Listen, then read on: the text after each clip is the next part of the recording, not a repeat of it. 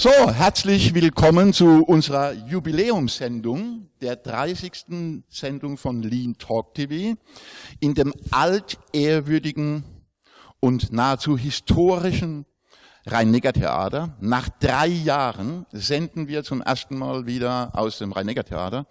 Die letzte Sendung, die hier stattgefunden hat, war die Ankündigung zum Lean Around the Clock 2020, das dann, wie wir alle wissen, leider aufgrund ähm, von Corona ausgefallen ist.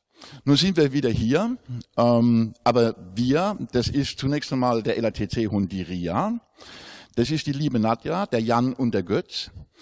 Und wie man ja weiß, mittlerweile aus Funk und Fernsehen und sonstigen Gazetten erfahren hat, sieben Tage, Bild der Frau, ähm, Stern und sonstige äh, Medien, wird das nächstjährige Lina Rauseglock mein letztes sein, äh, in dem ich mich insofern zurückziehe, als dass ich ähm, nichts mehr mache.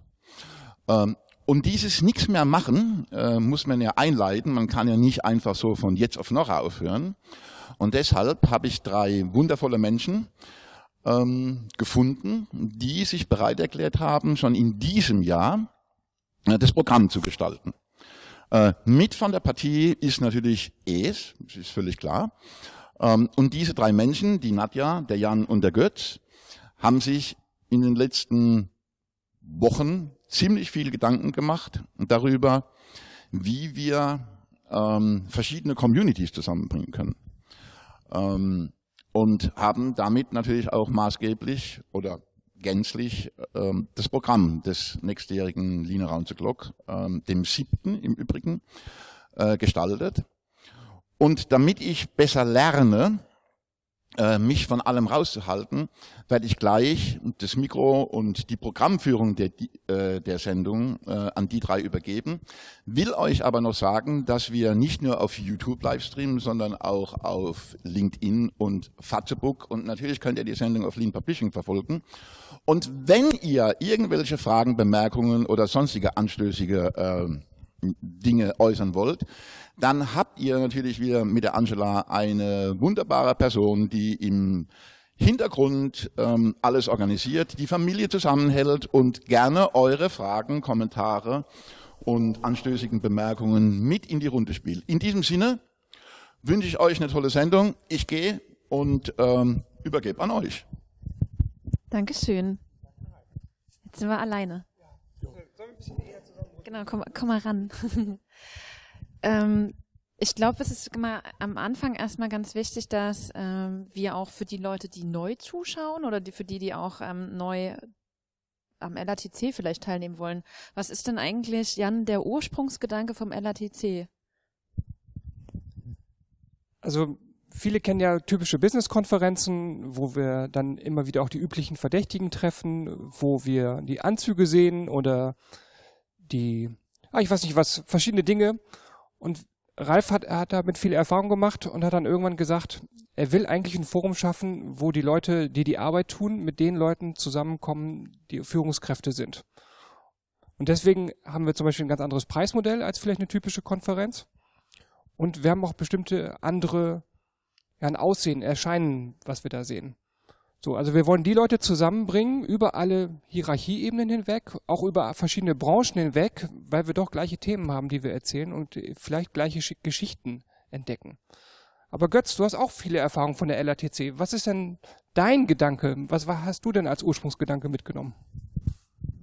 Ja, was ich relativ früh mitgenommen habe, dass es gar nicht so sehr und ich glaube, das verstärken wir dieses Mal noch, um Lean an sich geht, sondern es geht im Grunde um Geschäftsprozesse. Und Geschäftsprozesse, sage ich immer, ist so wie Kommunikation. Das nicht, nicht geht nicht. Seit Watzlawick wissen wir das. Und wenn ich zu dir sage, verhalte ich mal nicht, geht das auch nicht. Und Verhalten und Kommunikation, das ist das, sind die zwei, für mich persönlich, die zwei zentralen Elemente von Geschäftsprozessen. Oder von Prozessen überhaupt. Da sind Menschen mit drin, weil die kommunizieren und die verhalten sich. Also nicht geht nicht. Und von daher, jeder, jeder ist davon betroffen, auf die eine oder andere Art und Weise. Im Grunde, ich mache es jetzt nicht wie Schwerkraft, selbst wenn du Schwerkraft nicht kennst, sie wirkt trotzdem. Und eigentlich jeder und jede, die in einer Organisation irgendwo in einem Geschäftsprozess arbeitet, ist ja äh, mit Kommunikation, wie du gesagt hast, mit Führungskräften, mit den Kollegen und Kolleginnen in Berührung. Und dann gibt es ja noch so eine ganze Welt ähm, an Möglichkeiten, wie man Geschäftsprozesse optimieren kann. Und da kommen dann eben die Communities, die sich ja alle Jahr für Jahr fleißig ähm, in den, in den Markt begeben und Leuten helfen, Unternehmen helfen, besser zu werden, das zu erreichen, was sie wollen. Und wie ihr beide gerade auch schon gesagt habt, das, es geht ja nicht, hinter Lean hört das ja nicht auf. Ne? Und das ist auch der Ursprungsgedanke, den wir wissen, den Ralf bei der allerersten LATC-Veranstaltung mit, mit reingebracht hat und was auch so sein Wunsch war, wie sich das Ganze entwickelt. Was ist uns denn aufgrund dessen, dass wir das ja jetzt mal das erste Mal machen dürfen. Was ist in uns wichtig?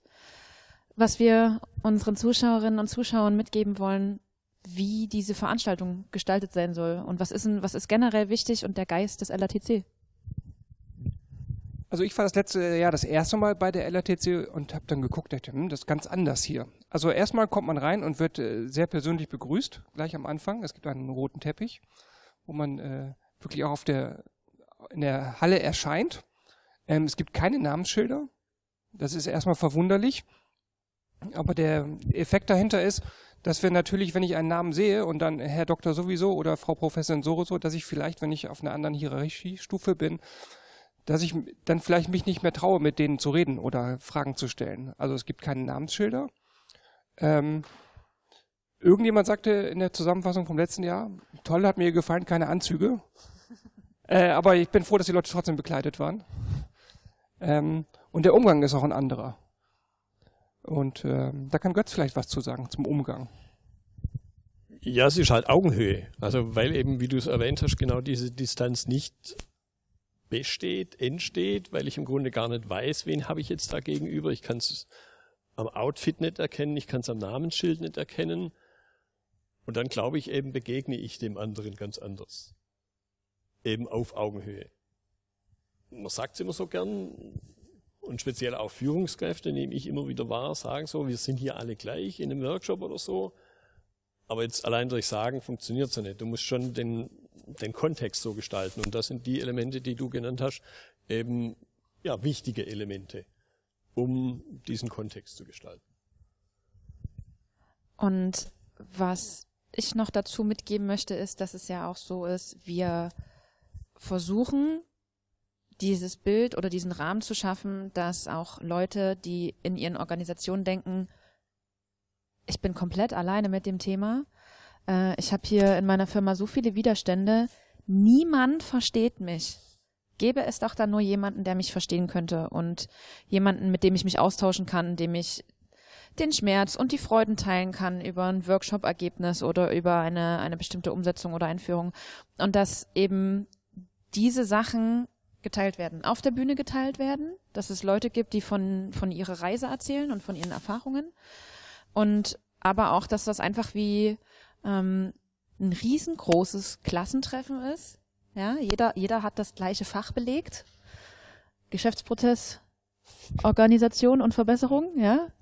Und äh, jeder, jeder tauscht sich dann jetzt einfach darüber aus. Und das ist so, das ist so das, was das Ganze noch, noch ein bisschen umspannt, weil ich merke das auch selber, wenn du, wenn du irgendwann anfängst, was, was einzuführen, umzusetzen, ähm, Beraterinnen und Beratern wird es genauso gehen.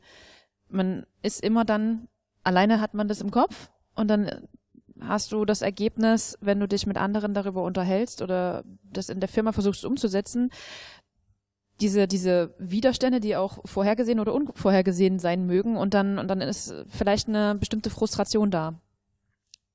Und schön ist es, dass man darüber reden kann und sich austauschen kann. Ein Punkt, der dann auch ganz wichtig ist, dass wir natürlich gucken, wie, was machen wir denn da daraus als Besucher, als Besucherin? Also bei anderen Business-Konferenzen steht man halt vielleicht dann rum und wartet, dass irgendwas passiert. Und bei der RDTC habt ihr die Möglichkeit, das zu tun, was ihr wollt. Das werden wir dann auch beim Programm noch sehen. Aber ihr dürft dann mit den anderen Leuten reden und sagen, hey Nadja, wie war denn das bei deinem Projekt? Hey Götz, wie war denn das bei deinem Projekt? Hast du das auch erlebt? Also wir dürfen auf die Leute zugehen und damit mit denen quatschen. Und das hat auch was mit dem Programm zu tun. Es gibt zum Beispiel keine Pausen, habe ich gelernt beim letzten Mal. Das fand ich äh, etwas verwirrend. Aber es hat auch ein, äh, es gibt auch einen Grund. Warum wir, haben wir keine Pausen bei der LATC? Gut. Ja, damit die Menschen, also meiner Ansicht nach, ich, das ist jetzt meine persönliche Interpretation, damit die Menschen auch an der Stelle so ein, so ein kleines Element der Eigeninitiative einbringen. Ich suche es mir halt aus. Das heißt, ich bin da, ich bin in Anführungszeichen betroffen von der Veranstaltung, aber ich gestalte hier schon mit. Und ich bin also nicht, wie vielleicht der ein oder andere gezwungenermaßen oder gefühlt in dem Geschäftsprozess, da passiert nur irgendwas mit mir. Nee, schon hier beginnt eine Mitgestaltungsmöglichkeit. Und ja, erst jetzt, wo ich mich so reden höre, wird mir das klar. Das ist im Grunde ein, ein wichtiges Element ja auch von Lean und Geschäftsprozess organisieren. Es gehören ja alle dazu. Es kann keiner sagen, äh, betrifft mich nicht. Es betrifft ihn auch, ja. Er kann auch mitgestalten und es beginnt auf dem LATC. Und was kann man sich Besseres vorstellen? Und es geht ja auch so weiter vom Rahmen her. Dieses keine Pausen ist ja nicht das einzige Element, Nadja. Genau, es wird ja rund um die Uhr findet ja was statt. Es gibt ja nicht nur die ähm, Rednerinnen und Redner auf der Bühne, es gibt die Ausstellerflächen, wo das so einen kleinen messerartigen Charakter hat. Und dann gibt es noch die Aktionsflächen, auf denen auch jedes Mal was stattfindet. Und es ist unglaublich cool, was für ein riesengroßes Angebot es gibt. Und das sage ich jetzt nicht, weil ich mit im, dieses Jahr mit dem Orga-Team bin, sondern weil auch als ich das erste Mal dahin gekommen bin, hatte ich dieses Bild ne, von der klassischen Konferenz und dann hast du da aber diese ganzen Stände. Du kannst dir Dinge angucken, du kannst Dinge anfassen, du kannst die ausprobieren, du kannst aber auch irgendwo entspannt in der Ecke stehen, deinen Kaffee trinken und ähm, entscheidest selber, was dich interessiert. Und das toppt dann halt eben noch das gesamte Speaker-Angebot auf der Bühne, wo du eben nicht an irgendwelche Uhrzeiten gebunden bist, weil du nach einer Stunde machst du Schluss, dann machst du Pause und dann kriegst du halt nur vielleicht weniger als zehn Speaker auf eine Bühne in einem Tag was aber, wenn du halt keine Pausen hast und jeder für sich selber entscheiden kann, was ihn interessiert, ne? Ich mach mal ein Beispiel, jemand, der, der Lean in HR machen möchte, der geht dann vielleicht eher zu einem Stand von dem Sebastian Reimer vom Lean Service Institut oder hört sich dann die Themen an, wo, wo er sich darin wiederfinden kann und geht jetzt vielleicht nicht zu, zu irgendeiner ähm, Einführung bei einem, bei einem Produktionsunternehmen oder so ähnlich. Ja, also jeder kann für sich selber das rausgucken und äh, entscheiden, ähnlich wie eigentlich bei einem Festival, ne, wo ich auch das Line-up habe und, und sehe, wer ist da auf der Bühne, okay, interessiert mich die Band oder nicht, so kann man sich es aussuchen, wie man, äh, wen man auf der Bühne sich anschauen möchte oder in den Aktionsflächen. Genau, und äh, also mein Modell von Festival, auch wenn ich jetzt der typische Festivalgänger bin, beinhaltet ja, beinhaltet ja noch andere Dinge. Jan, was, was ist das, was dich da an der Stelle noch antickt? Also erstmal ist man, finde ich, ein Festival, das überwältigt einen so ein bisschen. Ja, du kommst da hin und denkst, boah, ist hier viel los. So, und das äh, fand ich halt letztes Jahr gut. Also ich habe letztes Jahr gelernt, was ein Routenzug ist. Ähm, da fährt dann Hardware irgendwie durch die Halle gefahren, du guckst zu verschiedenen Dingen zu und bist erstmal überrascht. Also die fahren durch die ganze Halle und nicht nur an ihrem Stand. Ähm, da wurde eine, eine Waschmaschine irgendwie auseinandergenommen und wieder zusammengesetzt. Ähm, also es gibt so immer so Punkte, wo man hingeht, denkt, oh, cool, das gucke ich mir mal genauer an. Entweder vom Nahen oder aus sicherer Entfernung. Ähm, ja, man kann so überall so ein bisschen mitnehmen, auch was man, was man möchte. Oder man geht dann raus und holt sich einen Kaffee oder holt sich was zu essen. Da stehen dann wieder Leute. Also man kommt zwanglos ins Gespräch, wenn man das möchte. Wenn man das möchte. Für mich noch ein ganz wichtiges Element, auch wenn, wie gesagt, ich vielleicht nicht die Wirkung erziele ein wichtiges Element von Lean ist ja, dass es nicht endet. Also es ist ja kein statischer Zustand, wo man irgendwann einen Haken dran machen kann und sagt, jetzt ist man Lean. Und das im Grunde haben wir ja auch auf das Programm schon von Anfang an so abgebildet. Nämlich, dass nicht irgendwann ganz, ja, vielleicht, vielleicht dann doch, aber es fällt nicht so ein harter Hammer. So im Sinne von letzter Vortrag, noch fünf Minuten, kehr aus, alle raus. Dann geht's richtig ab. Also letztes Jahr ähm, haben wir dann äh, haben wir den Lean Base Award verliehen. Dann war sozusagen der offizielle Programmteil zu Ende. Dann äh, kam Ralf mit einer Kiste Bier, sag ich mal, und sagte, so, jetzt ist Party. Und äh, wir haben dann ein Musikprogramm gehabt und wir haben dann da richtig, ja, sind wir abgetanzt. Und äh, die Musiker haben auch ordentlich uns eingeheizt. Also wir haben auch gefeiert zusammen und wir haben Party gemacht zusammen. Ich weiß gar nicht, wann ich gegangen bin, ehrlich gesagt. Irgendwann bin ich gegangen, aber ich weiß nicht. Es war spät. Es war spät. Gutes, gutes Zeichen. Es war spät, es war spät und äh, das war, ist umso schlimmer, weil es heißt ja Lean Around the Clock. Ist übrigens cooler, ein besserer Name, ne? Lean Around the Clock als Geschäftsprozessentwicklung Around the Clock. Etwas sperrig. Ja, ist äh, Lean Around the Clock. Ähm, und das Interessante ist ja, es geht morgens weiter um 6.30 Uhr. Das heißt, ihr könnt dann eigentlich durchfeiern und äh, um 6.30 Uhr gleich wieder dabei sein, morgens früh. Und man hat ja definitiv die andere Art des Routenzugs. Also das fand ich legendär. Dieser zweite Routenzug. Der, der mit, uns mit Bier versorgt hat, meinst du? Genau. der auch akustisch sehr gut war. Stimmt, der hat auch, äh, der hat auch gesungen. Das stimmt, das stimmt. Und was ich auch noch ergänzen möchte, es geht nicht 6.30 Uhr weiter. Das ist ja der erste Programmpunkt, ne? Aufgemacht wird ja schon viel eher und da gibt's Frühstück. Ja, also 6.30 Uhr, wer sich das schon mal vornehmen möchte am Freitag, ähm, der sollte da seinen Wecker stellen und pünktlich sein, sich eine Breze schnappen und dann zum ersten Programmpunkt 6.30 Uhr kommen, weil das hat einen bestimmten Grund, warum es so früh weitergeht. Ne? Wir, also wir wollen ja viel vermitteln und viele ähm, Inhalte weiterhin präsentieren. Ja, mir geht gerade noch so ein Gedanke durch den Kopf. Die Leute, die da ruhig schlafen, die sollten auch nochmal auf uns zugehen, weil da haben wir irgendwas falsch gemacht. Wenn, wenn du nach dem ersten Tag ruhig schlafen kannst, also ohne Träume oder sonst irgendwas Wildes, dann haben wir irgendwas noch, dann haben wir noch Verbesserungspotenzial. Also dann bitte auf uns noch zukommen, oder? Möglicherweise, ja. Gut, aber das sind jetzt so die, die Elemente auf dem LATC selber. Und die Eingangsfrage, Nadja, von dir war ja auch, warum überhaupt? Das heißt, hinter dem Warum, das kann man immer weiter spinnen, steckt ja noch mehr. Und das ist ja auch mit so ein Gedanke, warum Jan letztes Mal auf der Bühne dabei war und jetzt auch unter uns ist. Und, und ich glaube, das ist ein Punkt, den wir definitiv noch vertiefen sollten.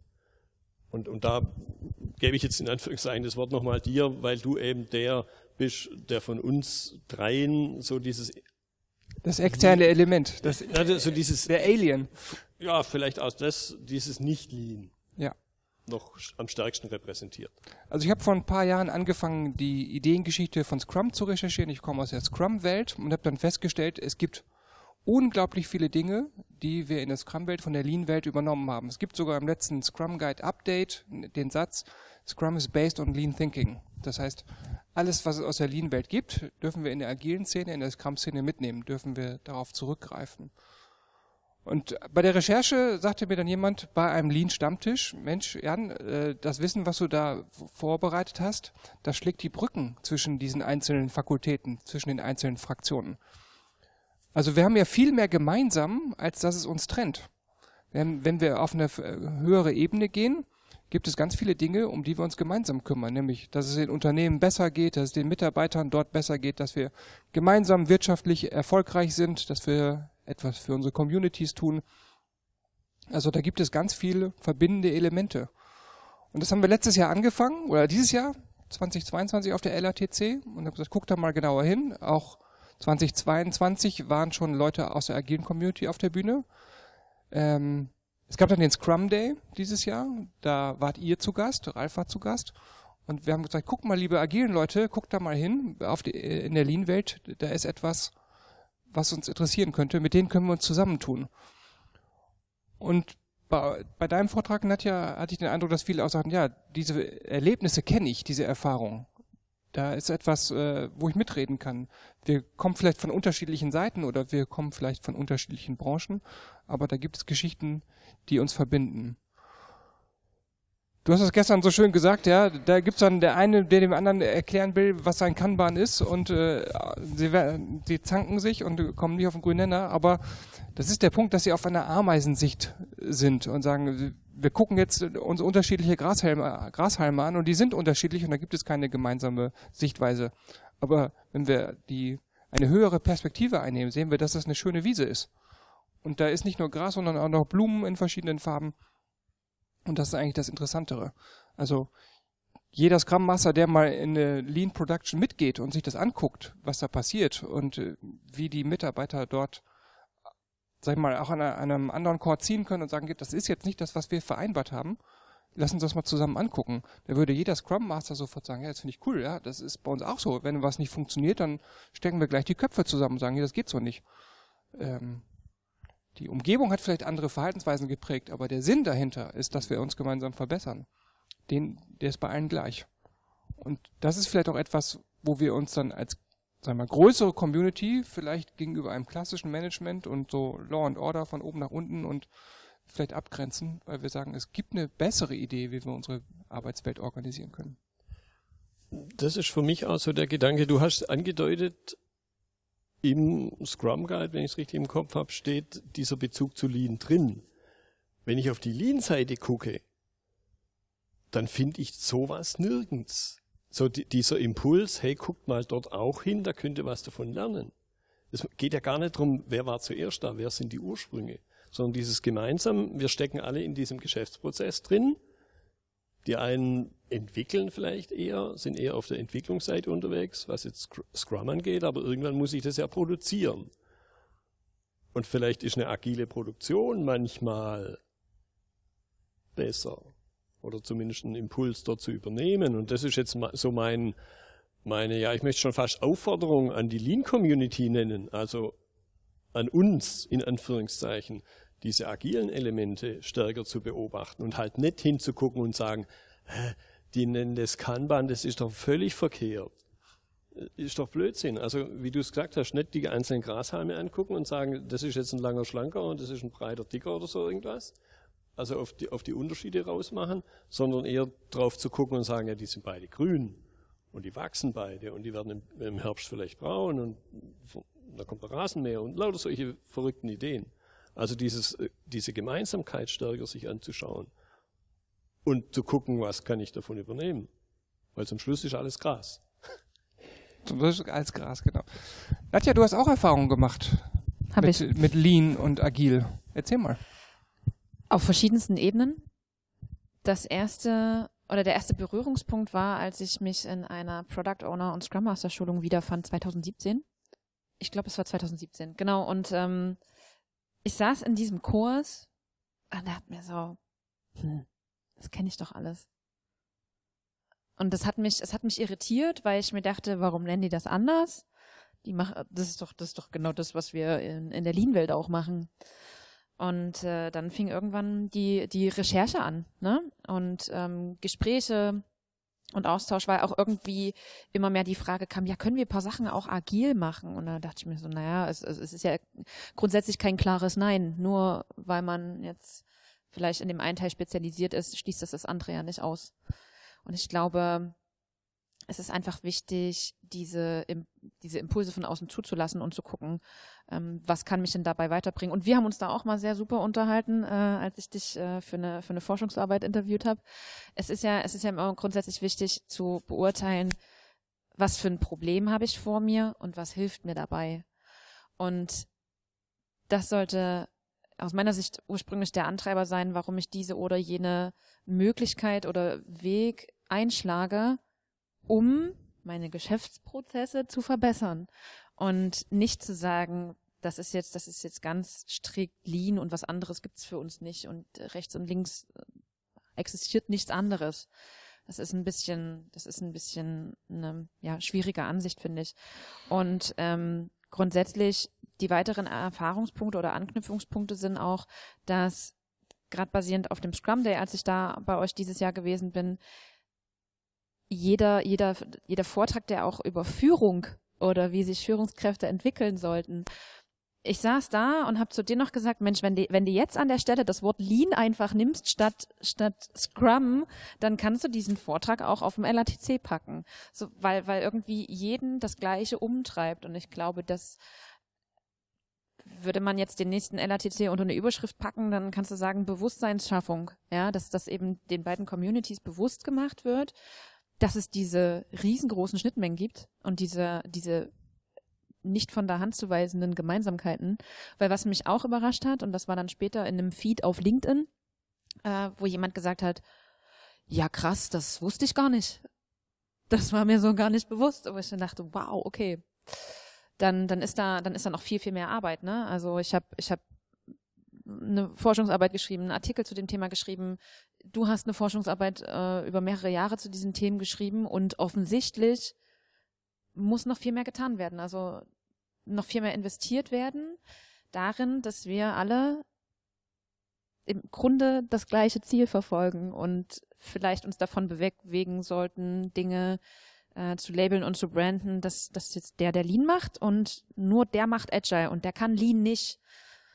Das kommt einem ja auch immer in verschiedenen Organisationen unter, ja, dass nur der eine nur das kann und machen soll und darf. Ja, bis hin zu so diesem so vermutete Aussage, das ist meine Produktion, da kommt Stunde drei.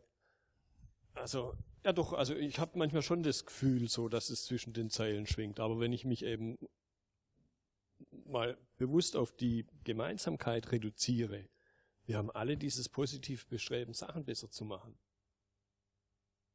Geschäftsprozesse nämlich. Und die Mittel sind im Grunde egal, ob ich da jetzt Lean drüber schreibe. Mein wichtig ist, dass in Anführungszeichen morgen die Sonne scheint. Und wenn halt nicht, dann sollte ich einen Regenschirm dabei haben. Oder ein Regencape. Aber es ist wurscht. Ob das jetzt Lean oder agil ist. Hauptsache, ich werde mit das. Ja, was ich auch interessant finde, ist, dass wirklich die Scrum Community wirklich Sachen von der Lean Community übernommen hat. Also, dass das keine Zufälle waren. Das heißt, es gibt schon eine kontinuierliche Linie vom Scientific Management über Training within Industry, über Toyota Produktionssystem auch zu Scrum. So, das heißt, wir sind wirklich da, wirklich verwandt und äh, können auf diese Geschichte gucken. Und was ja auch wichtig ist jetzt einfach, wir haben einfach auch ein paar Probleme zu lösen als Gesellschaft. So, also wir sollten uns jetzt nicht über Methoden streiten, sondern wie können wir jetzt den Gasverbrauch reduzieren? Wie können wir unseren CO2-Ausstoß reduzieren? Wie können wir den Betrieben helfen, den Verantwortung ihren Mitarbeitern gegenüber auch gerecht zu werden? Wie können wir die Mitarbeiter besser einbinden? Da gibt's ja ganz viele Ideen, mit denen wir das machen können. Und Lean und Agil und Scrum und wie sie alle heißen, haben ja basieren ja auch darauf, dass man die Mitarbeiter einbindet und Rhythmen schafft und äh, erkennbar, was ist Standard, was ist noch nicht mehr im Standard. So, da können wir ja lernen. Ich denke, ein Scrum Master könnte auch ein guter Teamleiter ähm, auf dem Shopfloor sein. Ja? Der würde da wahrscheinlich wieder verschiedene Themen wiederfinden. Der würde sich wundern, warum diese komischen Linien auf dem Fußboden sind und könnte mit Muda und Muri und so vielleicht nichts anfangen erstmal, aber äh, wenn man ihnen das erklärt, wird sagen, ach so, ja, das kenne ich, das habe ich schon mal so ähnlich gemacht. Ja, und jetzt, wo du, wo du den Begriff Scrum Master nennst, meine, die Lean-Leute kennen jetzt Toyota Kata und es ist ja auch ein Thema auf dem LATC dann. Aber was man da ableiten kann, wenn man guckt, warum gibt's denn das? Dieses, ja, ich nenne es mal ein bisschen provozierend, vielleicht krampfhafte Bemühen, den Führungskräften diesen Coaching-Aspekt beizubringen. Und das ist definitiv ein Punkt, da können, finde ich, Führungskräfte mal auf die Scrum Master gucken. Und was machen die? Wie lernen die das auch, von dieser Rolle runterzukommen, der Führungskraft? Das ist meiner Ansicht nach eines der großen Elemente, wo die Lean Community mit allem drum und dran, Führungskräfte eben, zum Beispiel in der Produktion, ein klassischer Fertigungsleiter, ein klassischer Schichtleiter von dem Scrum Master, und dessen Werdegang was lernen kann. Weil das nehme ich als eine große Hürde, da können die zum Teil ja gar nichts dafür. Das nehme ich als eine große Hürde wahr. Da fand ich auch den Vortrag von äh, Peter letztes Jahr super, weil er uns so Einblicke als in diese Arbeit eines Scrum Masters gegeben hat von seinen Teams. Ich glaube, da können wir viel voneinander lernen, wenn wir so zugucken. Also die die Lean-Community äh, feiert sich selbst auf der Lean Around the Clock, weil die sich schon kennen, aber die Scrum-Community ist herzlich eingeladen, dazuzukommen. Und sie ist auch herzlich eingeladen, zu den Lean-Leuten mal hinzugehen und sagen, können wir euch mal besuchen auf dem Shopfloor? Können wir euch mal besuchen in der Lean-Produktentwicklung? Können wir mal uns zusammen irgendwo hinsetzen und was Dinge ausprobieren? Und äh, wir würden uns freuen, wenn die Lean Around the Clock dafür vielleicht auch ein Einstiegstor ist, dass ihr Berührungsängste abbaut und vielleicht ein bisschen ähm, näher auch zusammenkommt um das abzurunden von dem Begriff Lean Around the Clock, das war ja unser Einstieg gerade noch, sollte sich also keiner abschrecken lassen, so von wegen, die machen da nur Lean, damit habe ich nichts zu tun. Also, du hast es gerade schon gesagt, Geschäftsprozessorganisation Around the Clock ist ein bisschen Langweilig. schwierig, ist so wie so eine Kopfsteinpflasterstraße. ähm, wenn man das aussprechen möchte, aber die Communities, MTM war letztes Jahr ja auch dabei. Es gab drei Vorträge und eine riesengroße Aktionsfläche, von denen von denen hast du auch das Thema mit der mit dem Auseinanderbauen der Waschmaschine angesprochen. Also ein Schmelztiegel an Communities möchten wir schaffen. Und es wäre super, wenn wirklich grenzenlos bei all diesen Themen gedacht wird und jeder sich eingeladen fühlt. Ja, und wir auch wieder vielleicht gemeinsam nach außen gucken und sagen, was sind denn die wirklichen Probleme? Und da wollte ich auch gerade noch einsteigen drauf. Du hast gesagt, naja, Gaspreise ähm, oder Gas und Verbrauch äh, reduzieren. Es ist ja jetzt auch überall auf LinkedIn und sonst irgendwo diese, dieses Thema Arbeitskräftemangel unterwegs gewesen. Und ich glaube, allein da haben wir ja noch eine viel, viel längerfristigere Aufgabe, ähm, Unternehmen dabei zu helfen, sich selber so umzugestalten, dass sie weiter operationsfähig sind und ihre Kunden beliefern können und, und mit ihren Kunden zusammenzuarbeiten ja. können. Die Urgroßmutter, die Urgroßmutter von Scrum war das äh, Training within Industry, Job Instruction, also das erste Programm, mit dem man äh, Fachkräfte ausgebildet hat. Und das funktioniert heute ausgesprochen immer noch gut, ja? Ja, definitiv. Und eben auch da vermeintlich auf sowas Altes mal zurückzuschauen und eben nicht zu sagen, bloß weil es 75 Jahre alt ist, äh, brauche ich das heute nicht mehr. Sondern es war, und es war sehr, du hast gerade gesagt langfristig, aber ich empfinde das als ein sehr, sehr kurzfristiges Thema. Vor kurzem hat mein Bruder gesagt, er konnte keine Aufträge abwickeln, weil er die Leute nicht hatte. Das muss man sich immer vorstellen. Ja, in den großen Unternehmen sehen wir das auch. Die sind in der Spezialisierungsfalle und ganz oft mache ich mit denen äh, TWI, Job Instruction, damit die einfach flexibler werden, ne? dass ich nicht immer auf die üblichen Verdächtigen warte, wo man dann sagt, ja, das Projekt können wir nicht machen, da fehlt uns der Götz. So, so, also Weil er halt gerade mal im verdienten Urlaub zum Beispiel ist. Urlaub, ja. Oder bin halt froh, wenn er den schon nehmen kann, ja, aber er ist ja auch in 17 anderen Projekten und alle warten auf ihn. Und jetzt können wir halt mit so Mitteln wie TWI, was viele Scrum Master wahrscheinlich nicht kennen, also guckt da gerne mal rein, TWI, Job Instruction, ähm, das ist ein gutes Mittel, um äh, Skill-Matrizen aufzustellen. Was braucht das Team? Äh, was brauchen wir, um einen guten Job zu machen? Und wie bringen wir uns das gegenseitig bei? So, jetzt haben wir ganz viel über die Communities gesprochen, die da ja auftreten und Lean Around the Clock ist auch offen für weitere Communities. Also alle, die irgendwie sagen, ja, wir wollen eigentlich den, dafür sorgen, dass es den Unternehmen besser geht, kommt doch hin. Ja, der, was kostet das eigentlich nochmal, die Lean Around the Clock? Wie teuer ist der Eintrittspreis? Ich wollte also, das nochmal wiederholen hier zwischendurch. Ja, wichtiges Thema. Ich glaube, die meisten denken, boah, Riesenveranstaltung und Höllengeld. Nee, also ich empfinde es mehr, mag jetzt ein bisschen übertrieben klingen, aber es ist ja mehr wie ein Taschengeld. Mehr wie Portokasse. Genau, also wir befinden uns da bei 160 Euro. Wer das auf der Website noch nicht äh, gesehen hat oder in der Vorkommunikation. Für zwei Tage. Genau, für zwei Tage, für über 20 Speakerinnen und Speaker für einen Messeanteil, für Aktionsflächenanteile, wo ich ne, anfassen und mitmachen kann und dass ich mit jedem noch ins Gespräch komme und Party. Die, die es verpasst, und die Party, genau, die Party, der, der singende Routenzug. Ähm, und äh, diejenigen, die es noch nicht mitgekriegt haben, es gibt ja gerade auch noch diesen Early Bird Rabatt bis 31.10. Also ihr kriegt jetzt quasi auf diese 160 Euro 15% Rabatt. Manch einer hat schon den Super Early Bird Rabatt äh, von 25% mitgenommen. Also ich sag mal so, es gibt keinen Grund, sich kein Ticket zu kaufen, um das mal kurz voranzustellen. Und wir haben äh, natürlich auch ein Angebot für Studenten. Äh, Studierende bis 30 Jahre bezahlen nur 89 Euro auf das Ticket. Also jeder, der sich das, das ein bisschen zurücklegen möchte, kann da gerne vorbeikommen nächstes Jahr. Also Warum, warum sind das eigentlich 160 Euro? Was hatten da, was hatten das für einen Hintergrund? Also wenn ich ihn Ralf richtig in Erinnerung hat, habe, sagte er, der Preis ist halt ein, ähm, der, der macht halt aus, ob welche Leute hinkommen. Und für andere Business-Konferenzen würde ich sagen, liegt der Preis irgendwie zwischen 800 und 1000 Euro. Und da kriegt der Heizer wieder äh, aus dem Maschinenraum, wie Ralf das immer sagt, der kriegt da keine Freigabe für. Deswegen haben wir den Preis bewusst äh, runtergeschraubt, damit, damit eben möglichst viele Leute daran teilnehmen können, dass die Hürde möglichst gering ist. So, jetzt haben wir viel vom Rahmen gesprochen, aber es gibt ja natürlich auch ein Speaker-Programm und da ist natürlich die Frage, wie wurden eigentlich die Speaker ausgewählt und ähm, wie ist das Programm zustande gekommen? Ich habe gar keinen Call for Papers gesehen. Was ist da passiert? Nadja, vielleicht die Frage zuerst an dich. Es gab noch nie einen Call for Paper, soweit ich weiß.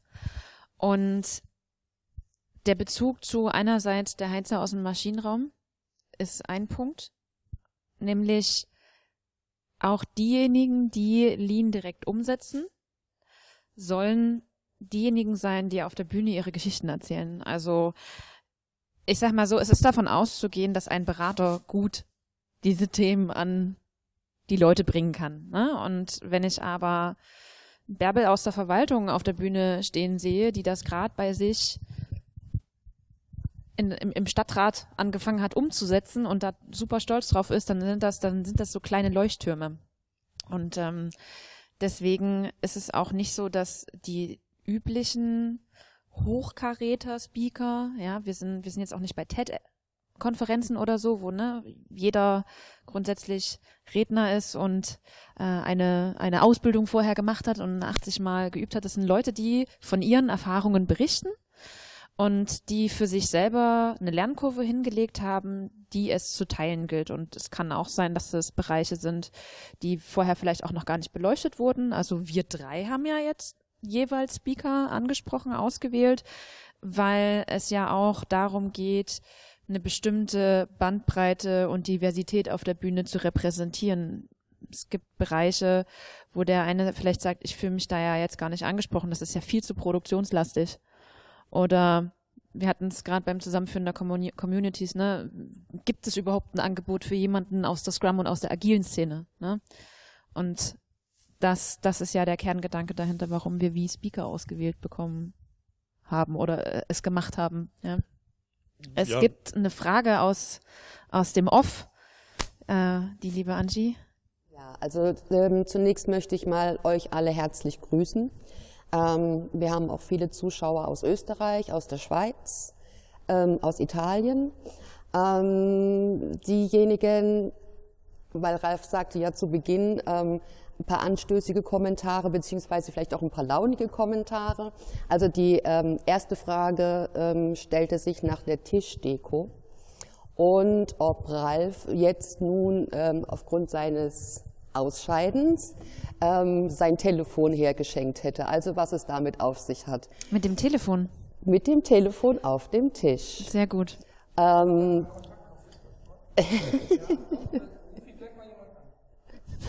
Ähm, des Weiteren ähm, ähm, sagen die, sagt die Community, ähm, Ria würde sich als Hund, als Lean Around the Clock Dog sehr gut machen. Also sie würde hier die Sprechpausen sozusagen füllen, indem sie dann zu euch kommt. Mhm. Und wenn ihr anfangt zu reden, geht sie wieder. So sollte das sein, effizient. Ähm, und es kam jetzt aber auch noch ähm, sozusagen eine ernsthafte Frage beziehungsweise Aussage. Ähm, und zwar, ihr hattet ja das äh, Thema ganz kurz angerissen, Fachkräftemangel. Da fragt Christian oder schreibt Christian Wörz, wobei es erstmal die Frage ist, wie bekommt ihr eigentlich die Fachkräfte? Wo findet ihr, wo findet ihr diese? und ähm, wie, wie äh, man die sozusagen ähm, überhaupt äh, ins Unternehmen reinbekommt. Und er redet noch nicht mal äh, darüber, ähm, wie man diese ausbildet, sondern einfach erstmal, um die zu finden. Das war die Frage, wie man. Dann danke auf alle Fälle schon mal für die, für die Fragen. Ich habe, ich habe einen Impuls und dann gebe ich, gebe ich an dich ab. Es, es ist ja, glaube ich, um das ein bisschen auszuführen, nicht unbedingt nur der, der Arbeitskräftemangel, sondern es ist ja erstmal wichtig, sich die, sich die Arbeit anzugucken, die da ist, die gefüllt werden muss. Also ich brauche jetzt nicht für eins Arbeit, eins Mensch, sondern wieder zurück auf den Geschäftsprozess. Arbeiten wir denn überhaupt smart? Und ich glaube, ähm, erstmal sich anzuschauen, Prozesse zu glätten, die Prozesse zu optimieren, ähm, dass, dass einem das Loch vielleicht nicht ganz so reinreißt, ist erstmal, ist erstmal ein Weg dahin, um das vielleicht ein bisschen zu überbrücken und dann im nächsten Schritt äh, zu schauen, weil wenn aktuell sind wir auf einer Marktsituation, wenn ich eine Fachkraft einstelle, dann fehlt die wieder woanders. Also da brauchen wir uns auch nichts vormachen. Genau, und im Grunde geht es ja mehr oder auch darum, mit den Kräften, die ich habe, mehr leisten zu können, aber jetzt nicht eben in dem Impuls, wie vielleicht ja manchmal auch dem Lean zugesprochen wird, ich ruder halt schneller oder ich klopf halt schneller Steine oder was auch immer die Tätigkeit sagt, sondern ich mache es intelligenter. Also ich lasse eben klassisch Lean die Dinge weg, die nicht wertschöpfend sind. Das heißt, ich steigere meine Wertschöpfung mit der gleichen Zahl der Arbeitskräfte und dann enthebt mich das im Idealfall ja fast der möglich, der, dem Zwang, die Arbeitskräfte zu suchen, sondern ich habe die schon. Und ich glaube, um auf das Ur-Toyota-Szenarium nach dem Krieg zurückzukommen, sie haben es ja geschafft, mit mangelnden, nicht vorhandenen Ressourcen zu arbeiten. Und ich glaube, wenn wir uns das vor Augen führen, was die Entstehungsgeschichte des Toyota-Produktionssystems ist, warum das funktioniert hat, warum es sich so entwickelt hat, finden wir möglicherweise Antworten, wie wir die jetzige Zeit und die Unternehmen gestalten könnten und äh, begleiten und helfen könnten. Jan.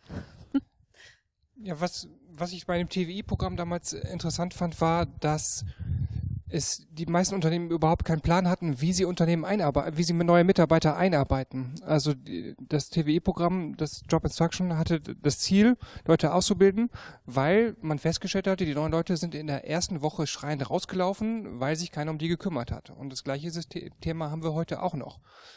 Das hilft uns nicht, die andere Arbeitskräfte zu finden sofort. Ja, das sagt uns jetzt nicht, wo wir gucken sollen. Aber wenn ein Unternehmen einen geregelten Einarbeitungsprozess hat, dann ist die genaue Spezialisierung natürlich nicht mehr so ein Thema. Also wir haben dann, ich habe zum Beispiel Kunden, da machen wir das dann auch, dass wir uns gegenseitig aufschlauen und dann stellen wir fest, dass sie natürlich, einer kommt aus dem SAP-Bereich, einer kommt aus dem vielleicht Produktionssystembereich und der dritte kommt aus einem anderen Bereich, dass die Metaprozesse Kundenanforderungen erheben, bewerten, Lieferanten suchen, die das machen, Dinge einzuprogrammieren, mit dem Kunden zu reden, dass diese Prozesse ähnlich sind, aber die Software, mit der das gemacht wird, unterschiedlich. Das heißt, ich muss jetzt nicht mehr so, so eng spezialisiert suchen, ich kann jetzt breiter suchen, weil ich habe einen Prozess, mit dem Leute äh, ausgebildet werden und ich kann mich darauf verlassen, dass das Unternehmen sich auch neue Fähigkeiten beibringt.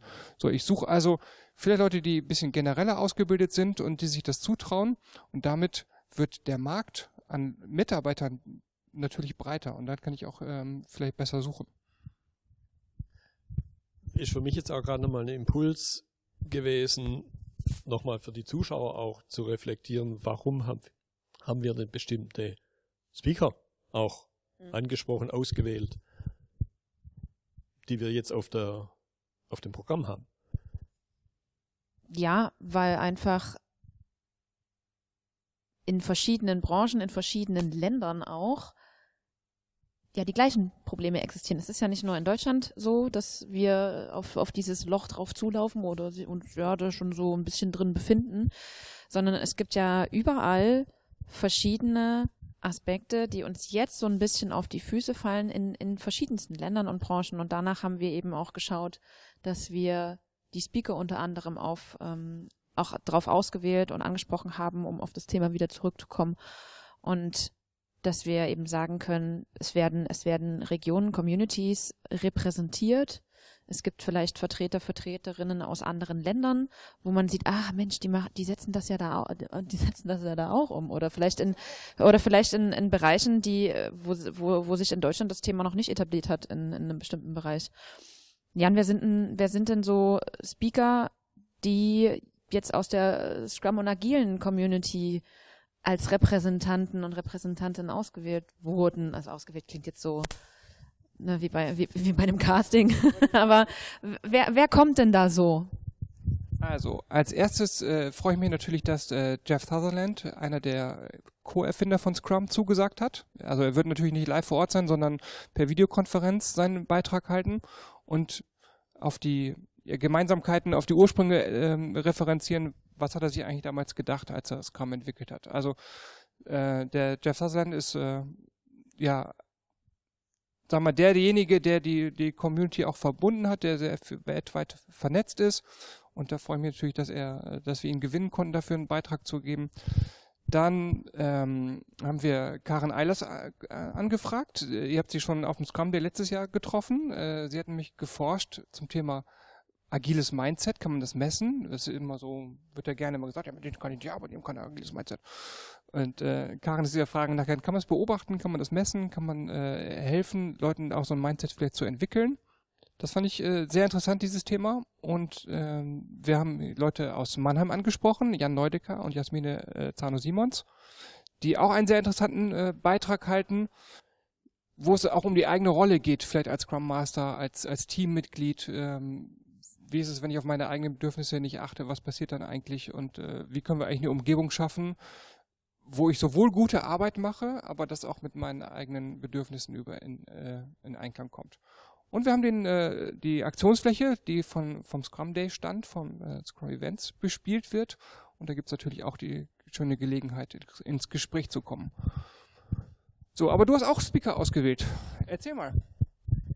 Also, dadurch, dass ich ja arbeitsbedingt äh, in ganz Europa so ein bisschen rumtinge und auch auf europäischen ähm, Lean-Konferenzen ab und zu hingehe, ähm, habe ich unter anderem sozusagen ja ein bisschen den norwegischen Ralf angesprochen. Ähm, der Eivind, ähm, der ist ja Chairman von Luz Norge und äh, die veranstalten auch eine Lean-Konferenz. Das ist eine ist eine ähm, Association, die sich sozusagen ähm, in, in, in Norwegen damit beschäftigen, Leute und unter dem großen Begriff Lean äh, zusammenzubringen. Er ist ein, er ist auch Autor und äh, Berater. Und ich durfte letztes Jahr auf seiner Konferenz sprechen ähm, und habe mir dann gedacht, das wäre doch, das doch ein ziemlich cooles Crossover, wenn wir sagen, wir schalten, wir schalten mal zur norwegischen ähm, Lean Community rüber und ähm, er ja, forscht auch ein bisschen und, und analysiert, wie, wie denn ähm, Führungskräfte besser ausgebildet werden können, damit Lean auch nachhaltig ähm, einfach in den Unternehmungen bleibt. Ähm, sein Vortrag heißt ähm, Getting Serious About Lean.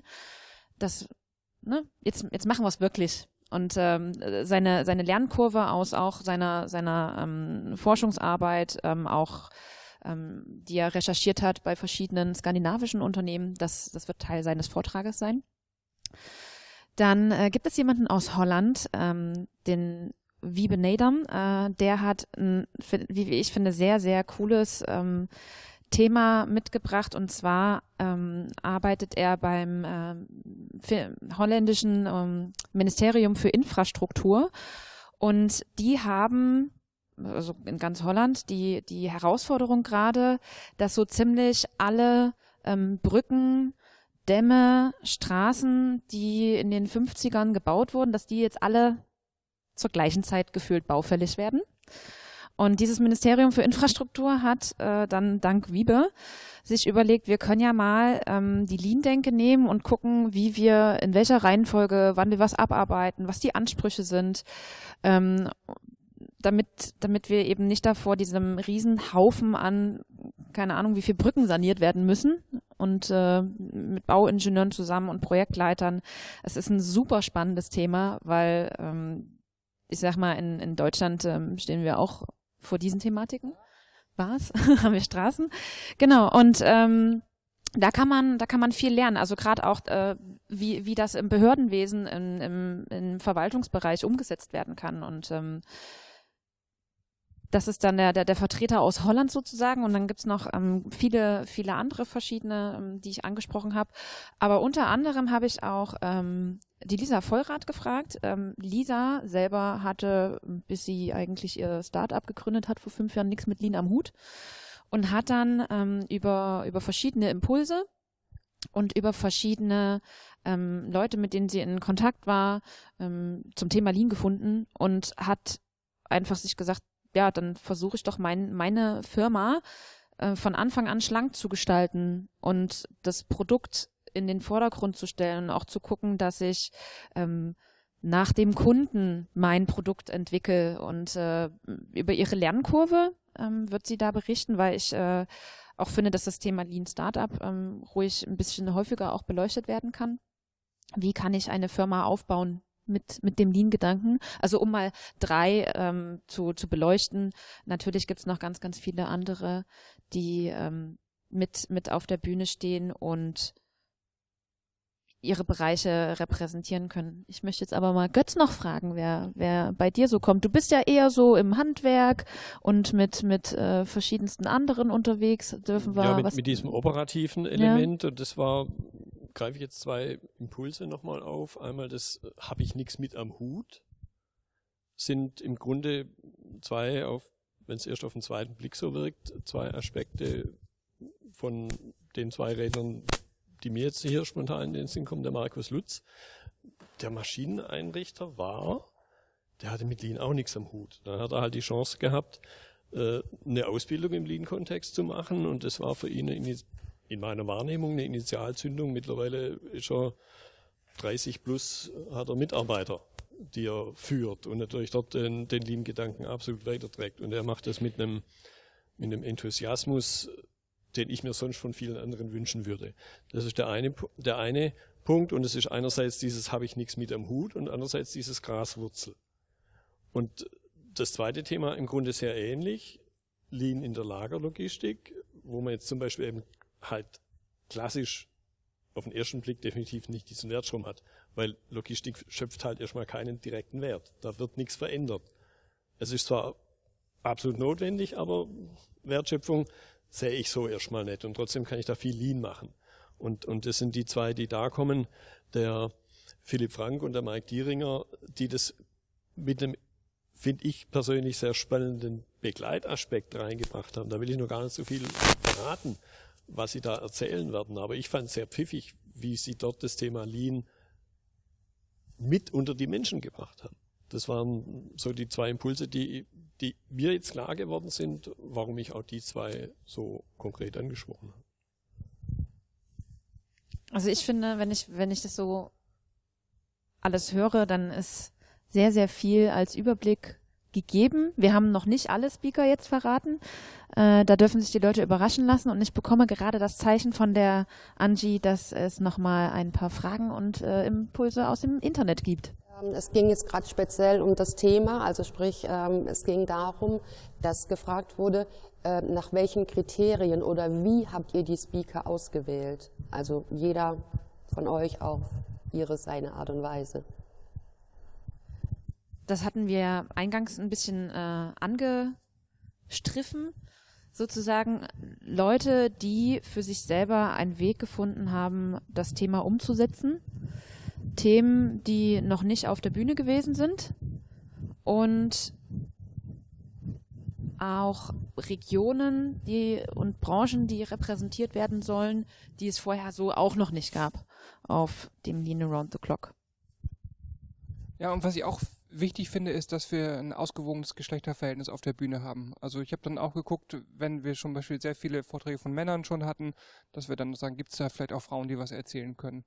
Das äh, finde ich auch nochmal wichtig zu gucken. Und wir haben geguckt, wen wir kennen, wen wir Vorträge ja zutrauen, dass die uns, äh, die wir persönlich kennen, wo wir Vorträge wissen, dass sie eine besondere, besondere Note mitbringen. Also es gibt, wie gesagt, kein Call for Papers, weil wir eben bei verschiedenen Veranstaltungen festgestellt haben, da bewerben sich irgendwann immer die gleichen. So, und die machen natürlich auch einen guten Job und die sind auch wichtig, dass sie, äh, dass sie da auftauchen. Und wir haben auch Berater, die Sachen erzählen, aber es war wichtig, dass eben nicht nur Beraterinnen und Berater auf der Bühne sind. Und ein Anforderungskriterium zum Beispiel für die Beraterinnen und Berater, die hier auf der Bühne stehen, ist, es wird eine Fallstudie mitgebracht. Also sprich ein Unternehmen, in dem jetzt etwas konkret umgesetzt wurde. Die Person oder Personen sollen definitiv mit auf die Bühne kommen, damit das ähm, keine einzelne Verkaufsshow der Berater selbst wird, sondern dass ne, wir, ich verweise wieder auf den Heizer aus dem Maschinenraum, dass derjenige sich dann mit denen von dem Unternehmen direkt unterhalten kann und nicht den Berater anspricht und dann noch äh, Sorge tragen muss, er kriegt dann gleich noch nach dem Gespräch eine Rechnung zugesteckt. ähm, und äh, das genau, das ist so, das ist so das Kriterium, wo gesagt habe, wir wollen nicht mehr Berater als RednerInnen auf der Bühne haben. Und wenn ein Berater, dann muss ein Unternehmen mitgebracht werden. Und das hat mir letztes, äh, dieses Jahr gezeigt, dass das ziemlich gut angekommen ist. Sebastian Reimer hat zwei ähm, Vertreter auf der Bühne gehabt, ähm, die sozusagen über ihre Lernkurve berichtet haben, was, was ich ziemlich gut fand. Und ähm, auch bei MTM hatten wir, hatten wir Beispiele, wo man direkt die Leute gesehen hat, mit denen das umgesetzt wurde. Und die kann man dann auch fragen, haben die dich eigentlich gut behandelt, während ihr die Zusammenarbeit gehabt habt? Oder nein, Spaß beiseite. Aber ähm, uns ist halt schon wichtig, dass, dass dann nicht jeder seinen fetten Werbeblock und sein super tolles Beratungskonzept auf der Bühne präsentiert und dann, und dann teilt er die Karten aus und jeder soll sich bei der Person melden. Ja, das wollte ich gerade noch erwähnen, was du gesagt hast. Wir führen dann einfach auch Gespräche. Es gibt vielleicht Leute, die sagen, oh, ich traue mich nicht, auf die große Bühne zu gehen. Und äh, es ist wirklich eine beeindruckende Bühne, ja, wenn man ein bisschen höher steht und dann in diesen Saal guckt, da kann man schon ein bisschen Lampenfieber bekommen. Und was uns dann wichtig ist, dass wir einfach dann irgendwie ein Format finden, wo auch die Leute, die sich vielleicht nicht auf die Bühne trauen, dass sie ein sicheres Gefühl haben und einfach berichten können. Wir interviewen die dann. Du hast die, glaube ich, auch letztes Jahr hast du Gespräche geführt auf der Bühne, wenn ich mich recht entsinne.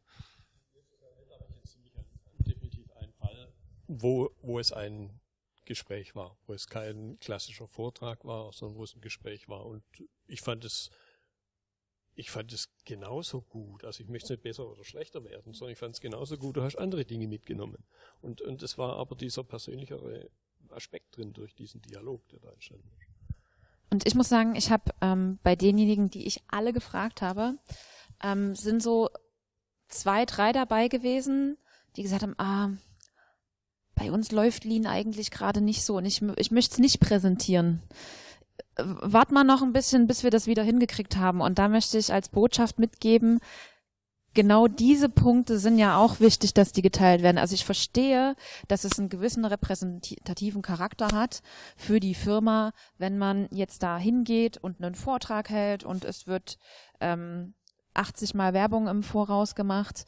Nur ich glaube, wir können kollektiv lernen, wenn wir uns auch darüber austauschen, was hat denn jetzt gerade bei mir nicht funktioniert oder warum komme ich in meiner Organisation nicht voran und ähm, das ist das ist eigentlich das, was noch viel interessanter ist. Klar, Erfolgsgeschichten, die die sind wichtig, die brauchen wir, um ähm, dahin zu kommen, wo wir hinwollen. Auf der anderen Seite Thema Fehlerkultur und äh, um zu schauen, ich, ich komme ja nur voran, wenn ich mal auf die Nase gefallen bin oder wenn ich eine schwierige Situation hatte und deswegen Appell an diejenigen für 2024, wer sich dann da bewerben möchte oder mit uns in Kontakt treten möchte, auch die schwierigen Situationen oder für den Lean Base Award, genau. Also auch die schwierigen Situationen sind ja. wichtig, dass die geteilt werden. Und, und davon kann ich viel mehr lernen. Erfolg, glaube ich, wird viel zu schnell als selbstverständlich und dann abgehakt und mein, gut, die, und auch das nochmal ein Punkt zum Lernen. Agil macht eine Retrospektive.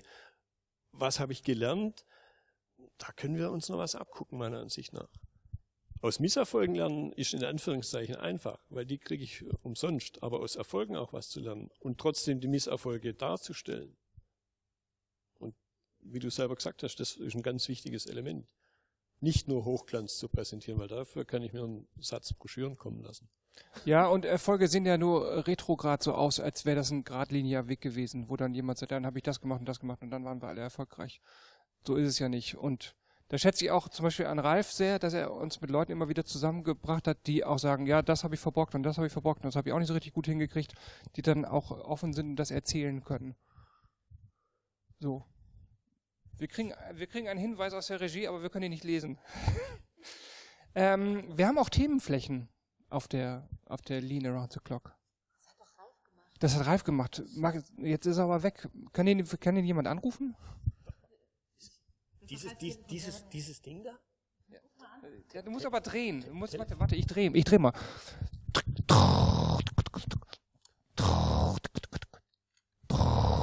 Hildesheim hat nicht so viele Nummern, also. Ah, Ralf? Ralf? Du, wir haben hier eine Frage. Irgendwie, wir kommen da nicht weiter. Könntest du mal kommen? Super. Dann haben wir nochmal Glück gehabt, dass wir ihn gerade noch erreicht haben. Dass wir hier gerade ein Telefon hatten. Dass wir zufällig dieses Telefon hier stehen hatten, auf jeden Fall. Jetzt geht Ralf das rote. Hallo Ralf! So, ähm, Also erstmal muss ich was zu den Einschaltquoten sagen. Also auf LinkedIn haben wir 7.367 Zuschauer. Auf Facebook sind es ein bisschen weniger, da sind es nur 7.123. Äh, auf YouTube, das geht natürlich, ich denke, über 10.000. Ähm, und auf Twitter null. Oh, okay. Ähm, ja, ihr Lieben, ähm, es sind ja ein paar Fragen reingekommen und Ja. ähm, ich finde, ähm, also ich muss auch sagen, es ist ähm, ziemlich cool, ähm, nichts zu machen. Also euch, ähm, euch dazu zu hören, wie ihr das Programm gestaltet habt. Und ähm, es ist ja in der Tat so, äh, dass ich mich ja noch nicht ganz so zurückgezogen habe. Und äh, was die Themenflächen betrifft, also ihr wisst vielleicht, dass wir ähm, im Grunde jedes Jahr haben wir, wir nennen das Themenflächen, Aktionsflächen. Ria, was willst denn du sagen? Okay. Ähm, haben und ähm, das werden wir auch im nächsten Jahr haben. Und ich glaube, das kann man kurz machen. Ähm, wir unterbrechen das Programm am ersten Tag für zwei Stunden um 14 Uhr. Da findet auf der Hauptbühne nichts statt. Ähm, und dann verteilen sich die Menschen und machen das, was sie wollen und lauschen halt eben dem Programm, was in den Themenflächen passiert. Und am zweiten Tag äh, unterbrechen wir äh, für, ich glaube, zweieinhalb oder eher drei Stunden. Und zwar ab 10.30 Uhr. Äh, und jeweils danach findet natürlich was auf der äh, Bühne statt. Auf was ich auf jeden Fall gespannt bin, und da habt ihr ja noch nicht so viel verraten, ist auf die Morning Show. Also es soll, nach all Informationen, die ich habe, soll es eine Trash-TV-Sendung geben. Soll auch was Interessantes dabei sein, habe ich gehört. Ja. Ähm, und da soll es ja verschiedene Live-Schaltungen geben, ähm, äh, habe ich gehört. Und ähm, ja, ähm, da bin ich selbst überrascht. Ähm, äh, wir werden dort einen Bereich haben, das haben wir ja beschlossen, dass wir so eine Art Wohnzimmer, ne? ähm, wir werden auch einen Beach haben, also mit richtig Sand und so und mit Wasserspiele und allem drum und dran. Götz? War das dein Wohnzimmer? Nee, nee, das ist, also da würde ich äh, Ärger bekommen. Aber wir sind ohnehin am Renovieren, von daher ähm, könnte es durchaus sein, dass ein paar Möbelstücke, die abgesessen sind, dann da wieder erscheinen. Aber zurück zu eurer Frage. Also, es wird dabei sein in diesem Jahr wieder, und das freut mich besonders, äh, MTM, die, ähm, äh, ich weiß es nicht, am ersten oder am zweiten Tag ähm, das Thema Ergonomie aufgreifen und äh, das Ganze mit VR und mit solchen Anzügen, das hatten sie ja äh, in diesem Jahr schon mal so ein bisschen auf der Bühne mit der halben Waschmaschine da so ein bisschen präsentiert. Das werden sie ausdehnen. Dann, äh, Nadja, du hast schon angesprochen, ähm, den Sebastian Reimer vom Lean Service Institut. Die werden dabei sein. Ähm, die werden auch zwei Tage auf einer großen Fläche von 140 äh, Quadratmeter jeweils äh, ein Programm gestalten. Und was ja auch schon angeklungen ist, deswegen ist ja ähm, auch der Jan da, ähm, und dazu weiß ich eigentlich gar nichts, das also können wir ja aus ersten Quelle fragen. Ähm, wie ihr alle wisst, ähm, äh, organisiert der Jan ja gemeinsam mit, in Anführungsstrichen, seinem Team den Scrum Day. Ähm, und vor dem Hintergrund dessen, was ihr gesagt habt, der Zusammenführung der Communities, äh, werdet ihr natürlich auch vertreten sein und werdet auf einer Fläche von 80 Quadratmetern, glaube ich, ähm, oder 8000 äh, Quadratmetern äh, äh, so ein Mini-Scrum Day äh, organisieren. Aber da kannst du ja was sagen, was da passiert. Ah, da will ich aber noch gar nicht so viel Ah, verraten. du willst du noch nicht so viel nee, fragen. nee ähm, also erstmal war, waren wir ja froh, dass du uns eingeladen hast, dass wir uns da äh, darstellen können. Wir werden mit äh, sieben Leuten ähm, den Stand, äh, Stand besetzen und wir werden ein paar Dinge zeigen. Also in zwei Stunden müssen wir halt Dinge auch zeigen, die schnell erlebbar sind, so dass man auch ähm, vielen Leuten die Chance geben kann, dass sie ähm, was ausprobieren können. Und wir versuchen nicht nur eben die Firma, für die vielleicht jetzt der, der Scrum or- die den Scrum Day organisieren, darzustellen, sondern dass wir einen Blick geben, was ist eigentlich die agile Community in, in Deutschland so. Dass wir nicht sagen, es ist jetzt nicht eine Werbeveranstaltung für die Firmen, für die ich vielleicht hier stehe, sondern wir wollen zeigen, guckt doch da mal hin auf die agile Community, nehmt Kontakt mit denen auf, wer ist denn das eigentlich? Okay. Ähm, also, lass dich überraschen. Ähm, so, ähm, dann wird Neolog, ähm, eine Firma, die seit der ersten Stunde von Lean Around the Clock, glaube ich, ähm, dabei ist, ähm, die werden etwas zum Thema O-Zellen äh, auf einer Fläche machen, ähm, aber eben auch zum Thema Ergonomie. Dann ist Löw Industrial Engineering da, die, klar, das Thema Zeitwirtschaft, das hat so ein bisschen so den Refa-Kontext. Ähm, oder Hintergrund. Äh, Zeitwirtschaft, glaube ich, ist, ich denke, da könnt ihr zustimmen, immer noch ein Thema. Ob das jetzt mit dem einen System oder mit dem anderen System gemacht werden muss, sei dahingestellt. Ähm, dann haben wir am ersten Tag Kompetenz, Kompetenz X. Ähm, das ist ein Unternehmen, das im Bereich Leadership unterwegs ist. Die werden eben auch ähm, den ganzen Tag da sein. Ähm, und äh, wir haben Andreas Süska, das ist auch noch streng geheim. Ähm, Andreas Süska war ja auch schon, ich glaube, dann ist er das dritte Mal oder das vierte Mal sogar da.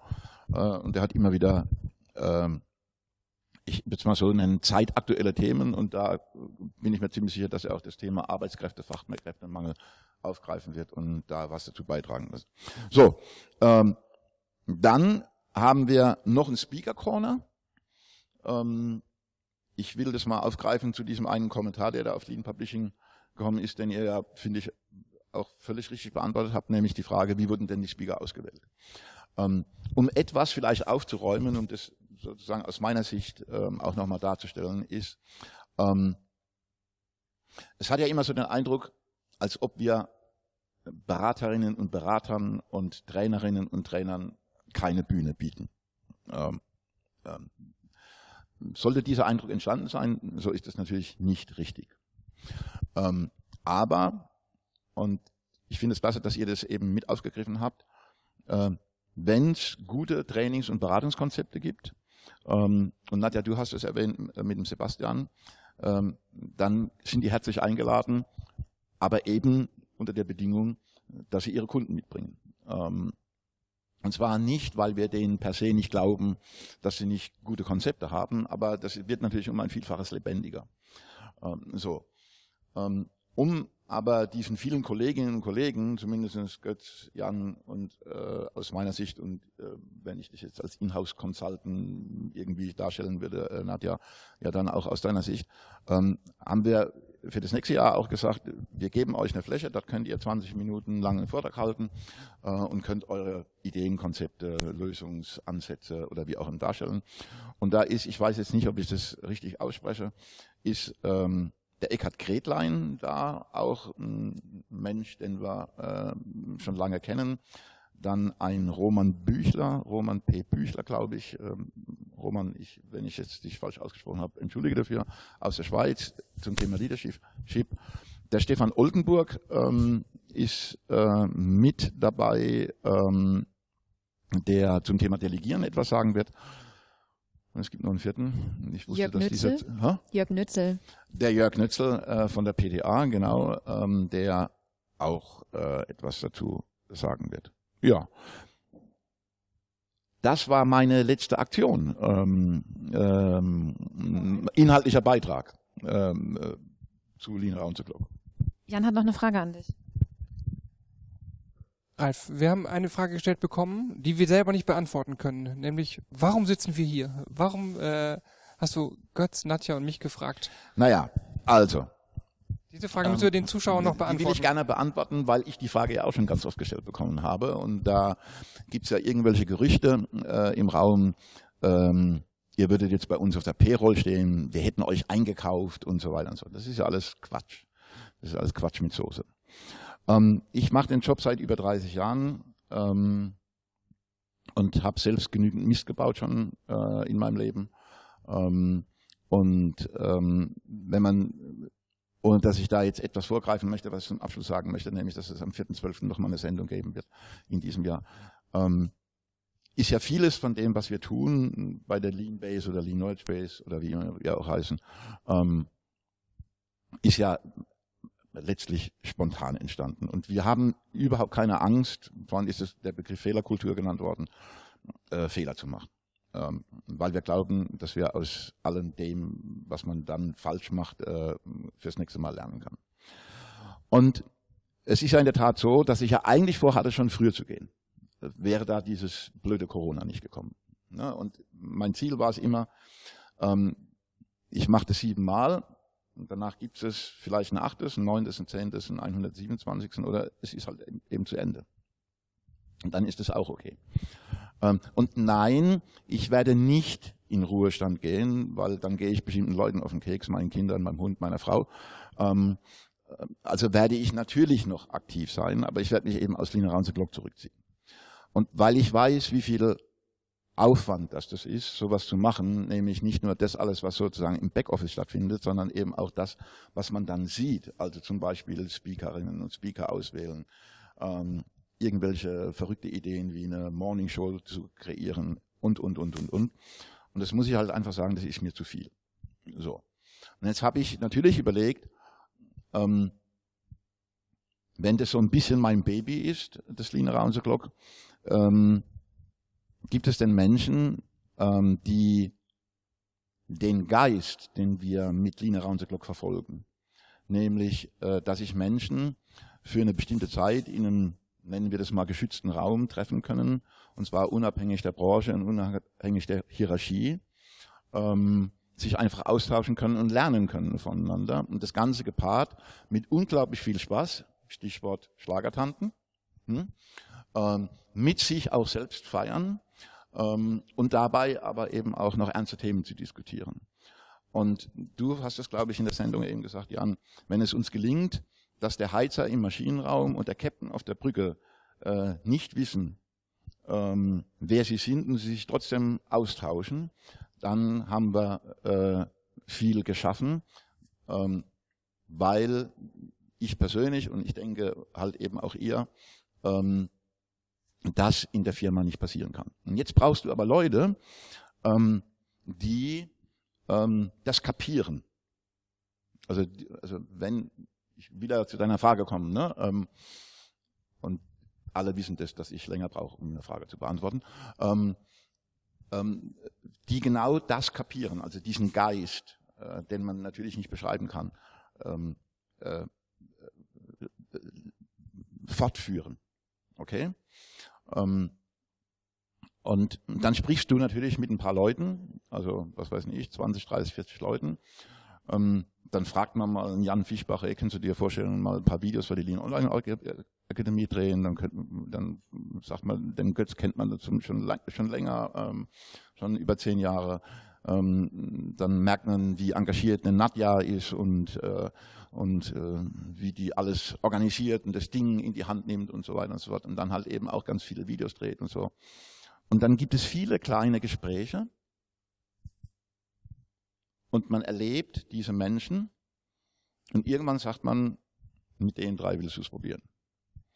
Und ähm, insofern war das überhaupt keine Auswahl. Ich habe gar nicht ausgewählt, sondern ich habe mit äh, vielen 20 Menschen gesprochen und ihr drei ähm, seid einfach die, wo ich den Eindruck habe, dass ihr das, ähm, diesen Geist erhaltet.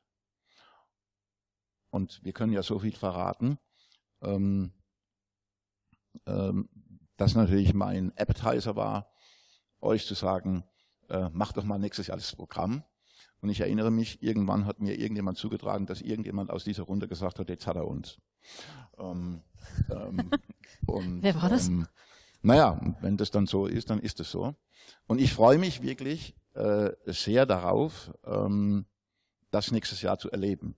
Ähm, und wer weiß, ähm, ob ihr dann Lust habt, noch äh, 2024 zu machen. Ich persönlich habe im Moment eine, ein gutes Gefühl. Ähm, Jan, das ist das, weil ich halt eben auch denke, ich habe euren äh, Scrum Day erlebt und da habe ich etwas Ähnliches erlebt. Also ich habe da auch frei von Hierarchien, äh, frei von Selbstdarstellung ähm, und eine große Familie. Und irgendjemand, ich glaube, es war der Dirk Rosenkranz, äh, der hat mal das Lean Around the Clock als das Klassentreffen, ähm, aber das N in Klammern geschrieben, äh, betitelt. Das soll sein und ich glaube, dass ihrjenigen, dass ihr diejenigen drei seid, die das äh, fortführen. Beantwortet ist deine Frage. Das beantwortet meine Frage, ja. Danke auf alle Fälle für die, für die Chance und Möglichkeit, lieber Ralf. Und Oh ja, guck mal da. Richtig Gänsehaut, ja. Also wir hoffen, dass äh, wir den Ansprüchen gerecht werden und dass wir auch ein äh, für für die Community cooles Programm zusammengestellt haben, so dass äh, die ähm, Leute sich nächstes Jahr gut fühlen bei uns und äh, sich äh, von allen möglichen Richtungen repräsentiert und inspiriert fühlen. Da bin ich mir sehr sicher, liebe Nadja. Ähm, ähm, vielleicht tun wir mal noch ein paar Sachen erzählen. Ich meine, wir haben ja noch 20 Minuten. Ähm, ähm, äh, ähm, ähm, der, der, der Carsten hinten ähm, sagt, ja, es wäre okay, einen Daumen hoch ähm, äh, und die Melanie muss eh nicht nach Hause. So, also äh, was ganz wichtig ist, ihr drei seid völlig unterschiedliche Charaktere. Ähm, und ich glaube, dass, dass das ein bereicherndes Element ist. Ähm, und ich persönlich habe das ja jetzt zwei Tage, wir sind ja jetzt zwei Tage oder drei Tage zusammen. Ich habe das ja mit euch erlebt und ich merke ja, wie, äh, äh, wie ihr da äh, plötzlich sehr kreativ werdet. Und die Familie, also ähm, ohne dass das jetzt mafiöse Zu äh, äh, äh, Züge bekommt oder so, die Familie ist ja viel größer.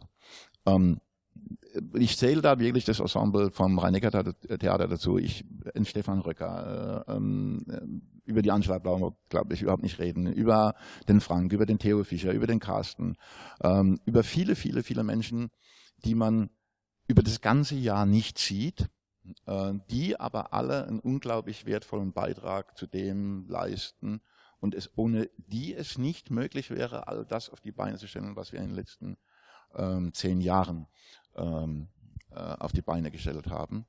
Ähm, und jetzt gibt es halt drei neue Familienmitglieder und das freuen wir uns drüber. Juhu! So, äh, wenn ihr nichts mehr habt, wenn ihr durch seid, wenn das sozusagen das war, ähm, dann möchte ich das Schlusswort haben. There you go. Okay. Ähm, euch erstmal herzlichen Dank, dass ihr zugeschaut habt. Ähm, wie immer werdet ihr die äh, Postproduktion ähm, in zwei, drei, vier, fünf Tagen äh, bei uns auf Lean Publishing sehen. Ähm, die Einschaltquoten werden immer besser. Ähm, ähm, euch allen ähm, in den, ja, man darf sagen, anstehenden und schon am Anfang befindlichen schwierigen Zeiten in allen Entscheidungen, die ihr trefft, ähm, irgendwie ein glückliches Händchen. Ähm, ich glaube, persönlich kommen wir da durch. Ähm, wir freuen uns, euch nächstes Jahr äh, zu sehen, liebe Angela, äh, liebe Melanie, äh, euch beiden Jungs hinter der Kamera. Vielen herzlichen Dank. Wir werden ab sofort die nächsten Sendungen wieder aus diesem altehrwürdigen Theater äh, senden. Das Studio, äh, das wir für die Corona-Zeit aufgebaut haben, haben wir aufgegeben. Das braucht es nicht mehr in äh, dem Umfang. Insofern äh, euch nochmal herzlichen Dank. Äh, euch herzlichen Dank. Äh, und wir haben am 4.12. unsere nächste Sendung. Ähm, die Gäste sind äh, der Kamu und ich. Und auch da bin ich nur Zaungast. Ähm, und was die drei sich noch überlegen ähm, und ob sie dann doch vielleicht dabei sind, ähm, ähm, werden wir dann sehen. Liebe Nadja, ganz herzlichen Dank. Lieber Götz, danke dir. Lieber Jan, ähm, ihr habt ja noch ein Stück, ihr beiden zu fahren. Du nach Ostfriesland, du nach Leipzig. Der Götz hat ja quasi ein Heimspiel, auch wenn das Ausland ist, im Schwabenland. Ähm, euch herzlichen Dank. Äh, wir sehen uns und äh, bleibt uns treu und äh, bleibt anständig. Schönen Sonntag.